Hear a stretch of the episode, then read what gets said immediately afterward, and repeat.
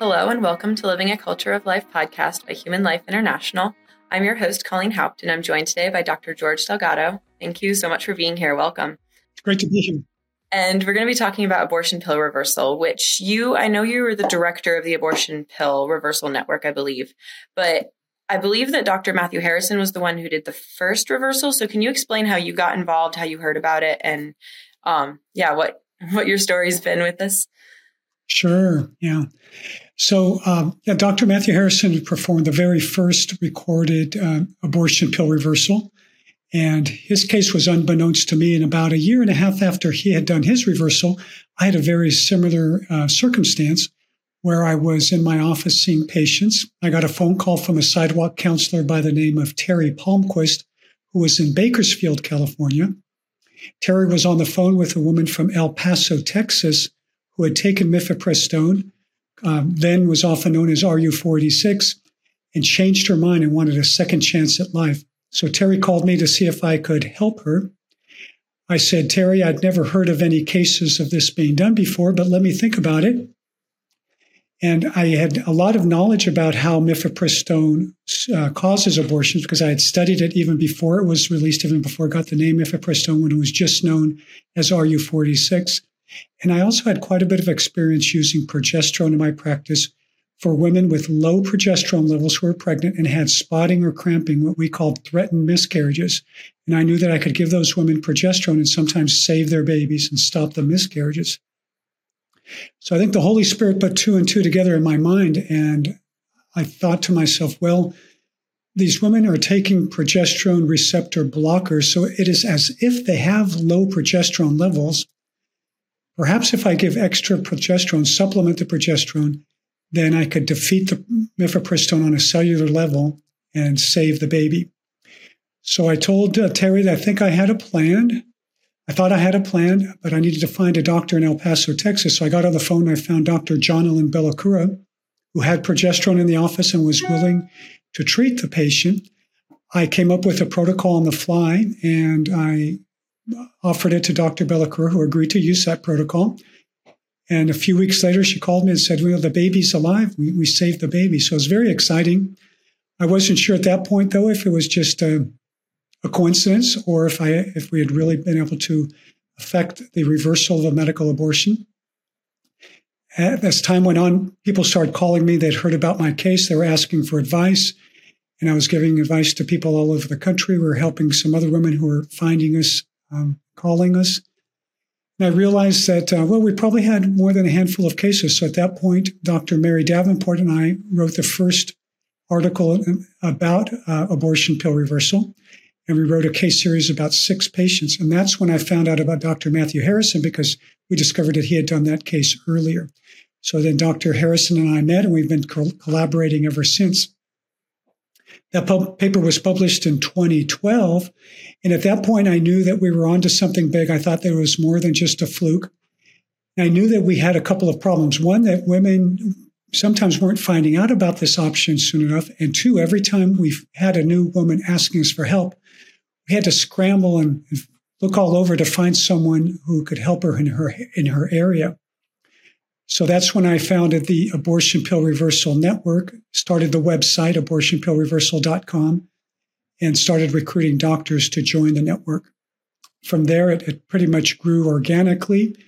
And by 2018, I realized, and, and the nonprofit uh, with which I'm affiliated in San Diego, Culture of Life Family Services, re- realized that it was probably a bigger project than we could handle because it was really national, now going international.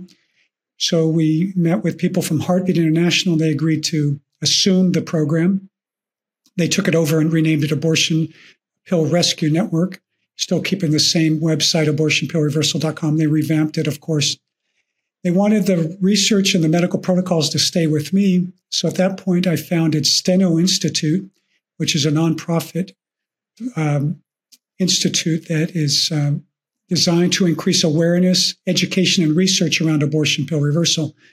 Our board of directors includes uh, Dr. Mary Davenport, Dr. Matthew Harrison, and myself, and, and we've been uh, growing ever since.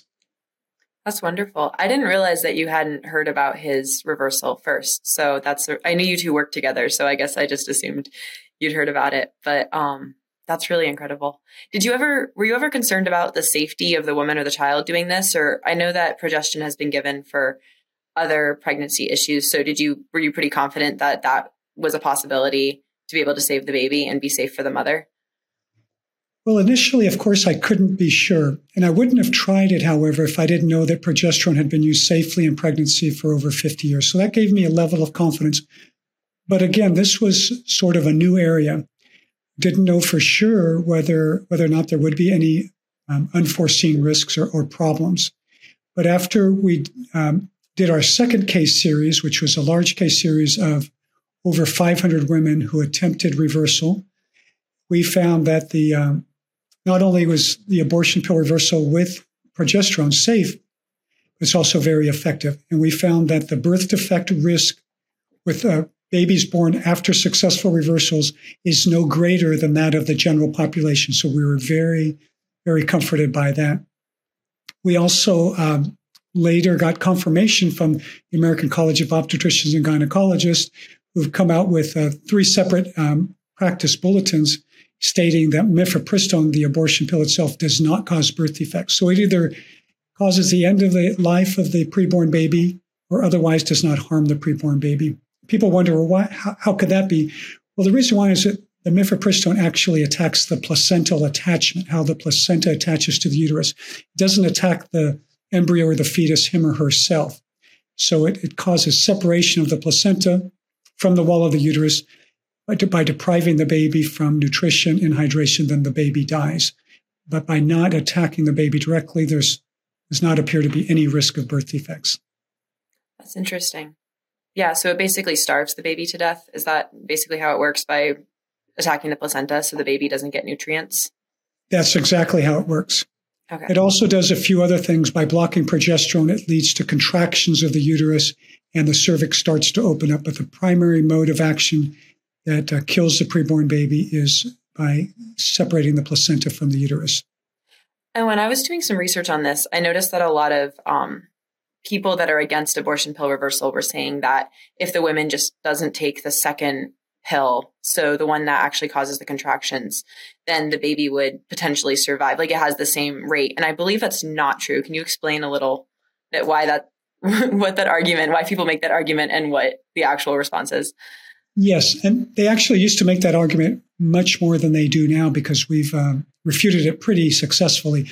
But the story behind that is that and Dr. Davenport published a very nice study in 2017, really determining what the survival rate is if a baby, preborn baby, is exposed to mifepristone and you do nothing at all, which is what they're suggesting. When you look back at the early studies of mifepristone, they were only using that drug by itself. They weren't using the second drug, misoprostol. And what, we, what Dr. Davenport found that the the best survival rates when only when nothing is done after mifepristone is given uh, is about 25%. So 25% survival rate. Now there's something else besides survival rate, and that is what we call an incomplete abortion rate. And an incomplete abortion means that the contents of the uterus are not completely emptied.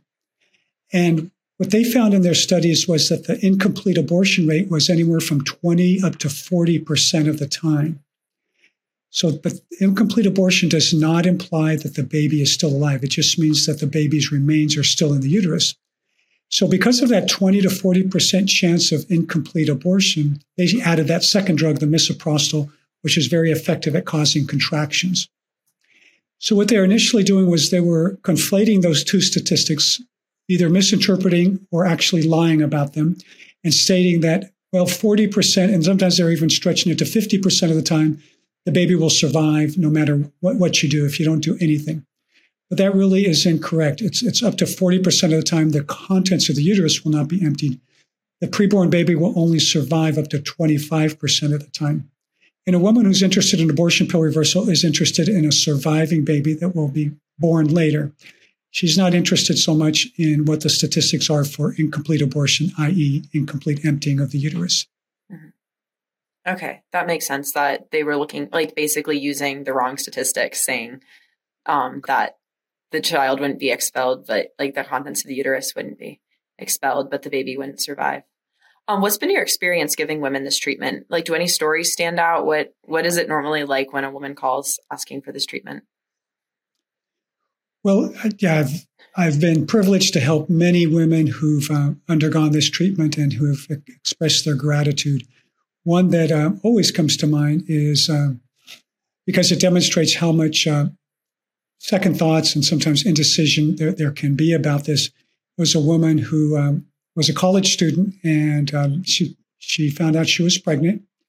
She told her mom that she wanted to get an abortion. The mother initially refused to help her, but the uh, the daughter who was pregnant persisted, and so finally the her mother gave in to her and drove her to the abortion center where she got the mifepristone and she took it. And the her mother immediately had regrets and went to confession. And the priest in the confessional said, Well, do you know about abortion pill reversal? And she said, No. And she said, he said, Well, call Dr. Delgado. So she called me and told me what had happened. And I said, Well, I'd be happy to talk to your daughter if she's interested in reversing her, her medical abortion. And at first, the daughter was not interested at all, but the mother, mother convinced her to call me.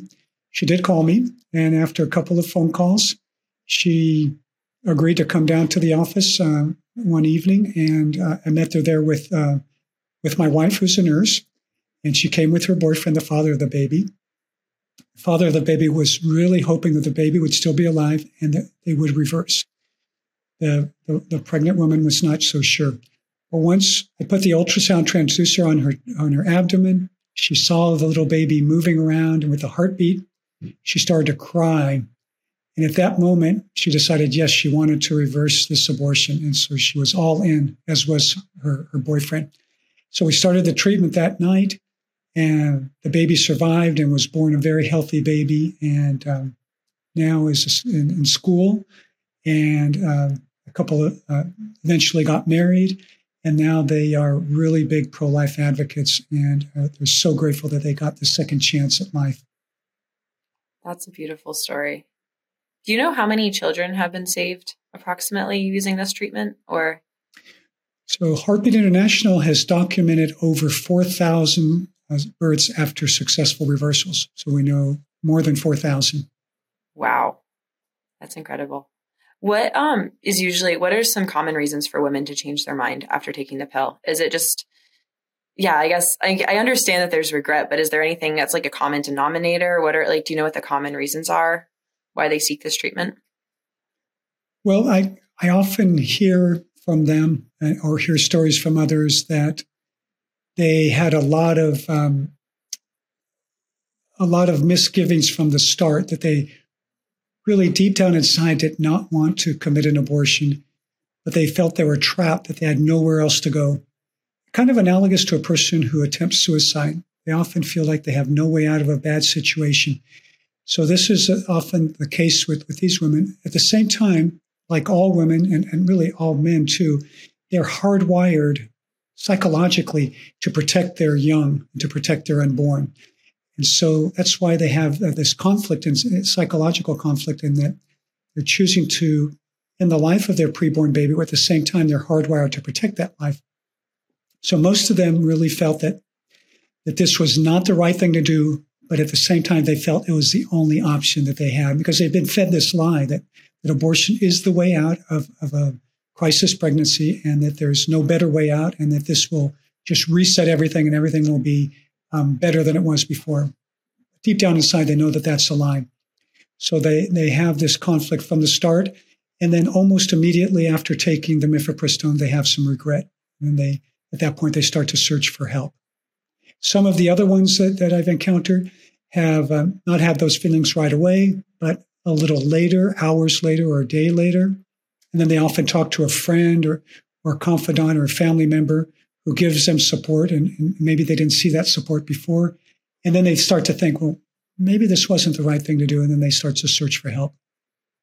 Okay. And that's why there's the hotline, right? And do you know why so that's connecting women with basically doctors near them that are able to do this pill reversal is that how it works and how many states are they in yes so we um, we've the hotline has helped women in all 50 states and in more than 70 countries so this is truly international And what happens is when a woman um, is thinking about reversal, she usually does a search on her phone and comes up with abortionpillreversal.com. She goes to the website. Website has lots of great information. In fact, the information on the medical abortion itself is better than the information and more complete than the information they get at the abortion center. So they can learn more about what they've done. And then they get information on the reversal and the reversal process and what their options are. There's also a chat box, and the, the woman can chat with uh, one of the operators. Then at that point, if uh, she wants to get more information or move forward, then she's connected with the hotline nurse who, who talks to her on the phone, answers all of her questions, gives her more information. And then if she's still interested, the uh, hotline nurse will have her, will get, get information from her, have her sign a consent form, and then we'll uh, determine that yes, she does want reversal. The woman says she does want reversal, then she'll find the doctor or clinic that's closest to her in her area, and then connect the two of them so that uh, treatment can get uh, started. And what is the treatment process for this? And yeah, how does it work? so there, there, are various different protocols, but the most common protocol used is what we call the uh, high dose oral protocol. This is where a woman takes progesterone capsules by mouth and uh, we ask them to take with food because absorption is better. And she uh, usually takes it for a minimum of two weeks or until the end of the first trimester, whichever is longer. Okay. And how exactly does the reversal process work? You mentioned it slightly on a cellular cellular level where it's competing for the progestin. So can you explain a little bit why how it works or where the progestin is competing for the receptors? Can you explain a little bit in layman's terms how that works? Sure, I'll give I'll give an analogy that people often uh, often connect very well with, and that is that if you can imagine the hormone is like a key, and the key goes into a lock, turns the lock. When the lock is turned, the door is unlocked, and a door can open. The door opening is what we call the hormone effect. And so, all the good things that progesterone does, keeping the placenta well attached, keeping the uterus nice and relaxed, all that is because that progesterone molecule, that key is going into little locks called receptors, turning those receptors, opening the door, causing the hormone effect. So those are the good things that progesterone does. Now, all of us have had the experience, I think, of putting a key into a lock that fit very well into the lock, but did not turn the lock. So I call that a false key. That's the mifepristone. It does not turn the lock, so the door never opens. Therefore, the mifepristone, the false key, blocks the effects of progesterone. Now, fortunately, those keys are going in and out of the lock. It's a dynamic process. So, what we do is by supplementing the progesterone, we have more of the good guy keys lined up in front of that lock so that when the bad key comes out, the false key exits the receptor, then the good guy key, the progesterone, goes into the lock, can turn it, open the door, and cause that hormone effect. And we can outcompete the false keys until they, they wash out of the system in several days. Oh, that's that's a really good analogy to be able to think of that. So basically, you have a lot of competing like the hormones, like the progestin, all competing for the same area, and so you kind of just outnumber it. Is that kind of, I guess, what you're saying? Exactly, we outnumber it. Yeah. Okay. Another analogy I use is like if those of you who've ever played on a basketball team, sometimes you do basketball rebounding drills, and usually you have, um, let's say, three players on one team, three on the other, and you throw the ball up and about 50% of the time one team will get it, 50% of the time the other team. Well, let's say you had three players on one team, but then you had 10 players on the other team. Well, it's more likely the, the team that has 10 players will get the rebound. So again, it's a competition based on numbers. Okay. And then since progestin's been used in um, for pregnancies for so long, um, I know a lot of people have said that the abortion pill reversal isn't FDA approved. Can you explain why it's not FDA approved and how pro lifers can address that concern that people have with it? Sure. So the yes, you're, you're right. Progesterone has been used safely in pregnancy for over 50 years, and a, a very related compound called uh, um, 17 hydroxyprogesterone caproate was approved by the FDA to pre- prevent preterm labor and um, that drug is actually coming off the market because the doses they were using were too low. So follow up studies showed it to be ineffective, not because of safety reasons. But progesterone has been used, like I said, for 50 years. Progesterone itself is FDA approved. It's just not FDA approved for abortion pill reversal. It's important for our, our viewers to know that about 20% or more of all prescriptions in the United States are what we call off label use of drugs.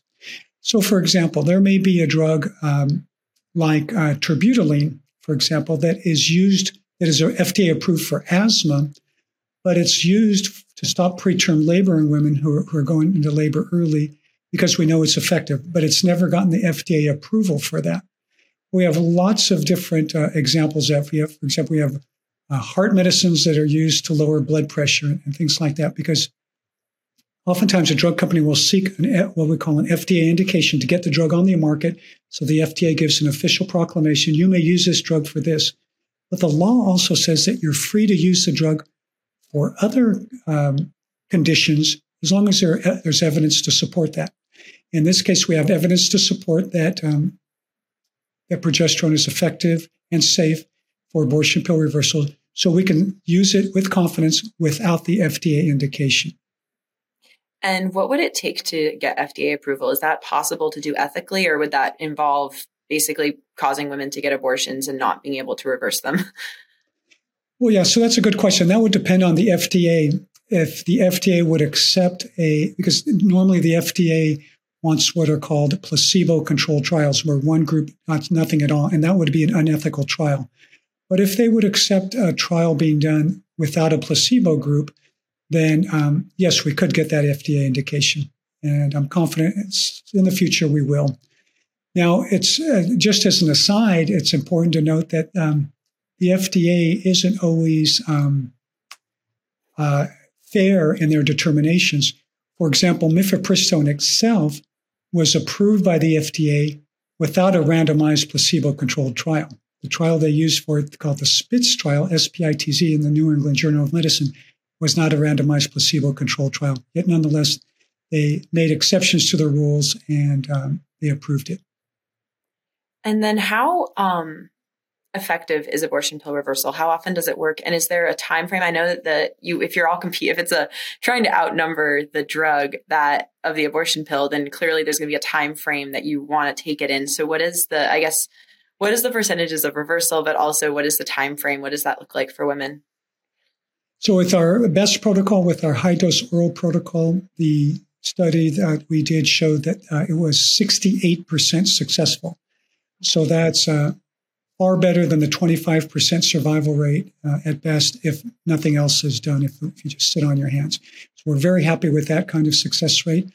As far as the time frame, we've um, had success up to 72 hours out from mifepristone ingestion, but we certainly think that taking it sooner is better than taking it later. These days, uh, through the uh, Abortion Pill Rescue Network, the vast majority of women are getting started um, within 24 hours. So we're very happy about that. Wow. And just going off of that, like having talked about all of this, what's been the most rewarding part of being involved in abortion pill reversal for you? What's like what stands out? What's been yeah, what's been the most rewarding part of being involved in this? Well, the most two things really is one is uh, just the the different times when women have expressed their gratitude to me when when I've met women at conferences and they've come up to me and thanked me for um, either directly or indirectly giving them the second chance at life. That's been really um, very, very gratifying.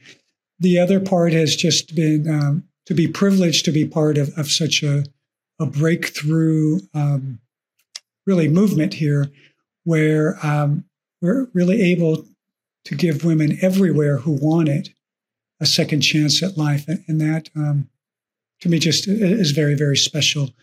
And it, it's humbling to be part of it, but and a great privilege to be a part of it. Mm-hmm. It's true. Do you expect there to be an uptick in um, abortion pill reversals as places like CVS and Walgreens start selling abortion pills? Do you think that as it becomes, I guess, more common and easier for women to get the abortion pills themselves, that there'll also be an um, increased amount of women looking for abortion pill reversal? I really do think so because women, not, not just getting, let's say, through their own doctors at Walgreens or, or at um, CVS, but also more and more women are getting the abortion pill online, ordering it online or, or through telemedicine online. And at least when they go to the abortion centers, they get some semblance of counseling, albeit biased counseling, but at least they have some time for reflection. Here, they really don't have that sort of built in pause to think about what they're doing. And uh, so I do think that more women may make hasty decisions.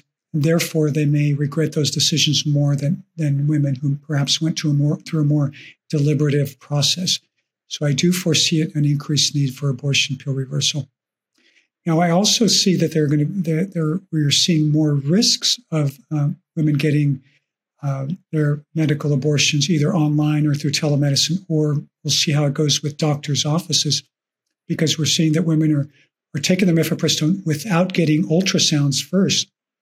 Without an ultrasound, they they may not know exactly their pregnancy dating, so they may be taking it too far into the pregnancy, or they may be misreading their their home pregnancy test and taking it when they're not really pregnant. There may be an ectopic pregnancy. We know that ectopic pregnancies occur one to two percent of the time in the U.S. And if you mifepristone is not supposed to be taken when you have a tubal pregnancy. It's not sufficient treatment for a tubal pregnancy. So a woman could take the mifepristone, start to have cramping and bleeding, attribute it to the medical abortion, not knowing that it's actually her tube that's starting to rupture. She could delay medical treatment. She could die in her own bathroom from a ruptured tube. I think we're going to start seeing such tragic, uh, catastrophic events occurring. Also, 15% of all people are Rh negative in their blood type. An Rh negative mother, when she has an abortion, should get an injection of something called RhoGAM to protect her body from mounting an immune response against the baby's blood. If she doesn't get that shot, then she and the baby is Rh positive, she will be sensitized. And in future pregnancies that are with Rh positive babies, she will have um, lots of complications, including recurrent stillbirths. The um, mail order uh, obtained mifepristone also will become the tool of child molesters, rapists, and sex traffickers. We're going to see a lot of social uh, misuse of this drug too. Yeah, it's it's really scary the implications that are going to come out of this. Is there any chance that abortion pill reversal could also be sold at place like CVS or Walgreens, or is that something that needs to be done through a doctor to make sure that women are doing it safely? Well, it should always be done through a doctor. That right now the women do, you know, get, re- mm-hmm. fill their prescriptions at, at the various uh, pharmacies, but first they have to see a doctor. Um, they need to get an ultrasound um, as soon as possible, and then get started on the progesterone as soon as possible. So right now we're we're using the uh, highest standards, the highest ethical standards of making sure that everything is safe and effective, and that we take very good care of these women because we care deeply about their health and their well-being as well as their baby's health and well-being. Um, so we want to make sure that we always do things the right way medically. Well, thank you for that. It's good that we have doctors and like physicians, nurses who are willing to actually care for the women and the baby and make sure that they get the best health. And is there um, anything else you'd like to share with our listeners today before we wrap up, or? So I just like all of all of your listeners to keep abortion pill reversal in mind, so that if someone in your sphere of influence is in this situation, you can recommend it to her, and also just so that uh, you can spread the word about it, because it's still uh, amazing to me how many people have not heard of abortion pill reversal, and I just want them to all know that it's safe and effective, and that women who are given that second chance at life are very, very grateful. I'd also invite them to visit our website, stenoinstitute.org that's stenoinstitute.org to get more information. And I'll link that in the bio as well so people can, can visit it there. Thank you so much for joining us today. This has been a really interesting conversation. Um, I'm really glad you're able to be on the podcast, and thank you for everything that you do. You're welcome. And to all of our listeners, please like, follow, and subscribe, whether you're listening on YouTube or Rumble or any of our audio platforms, um, and keep on living the culture of life. God bless.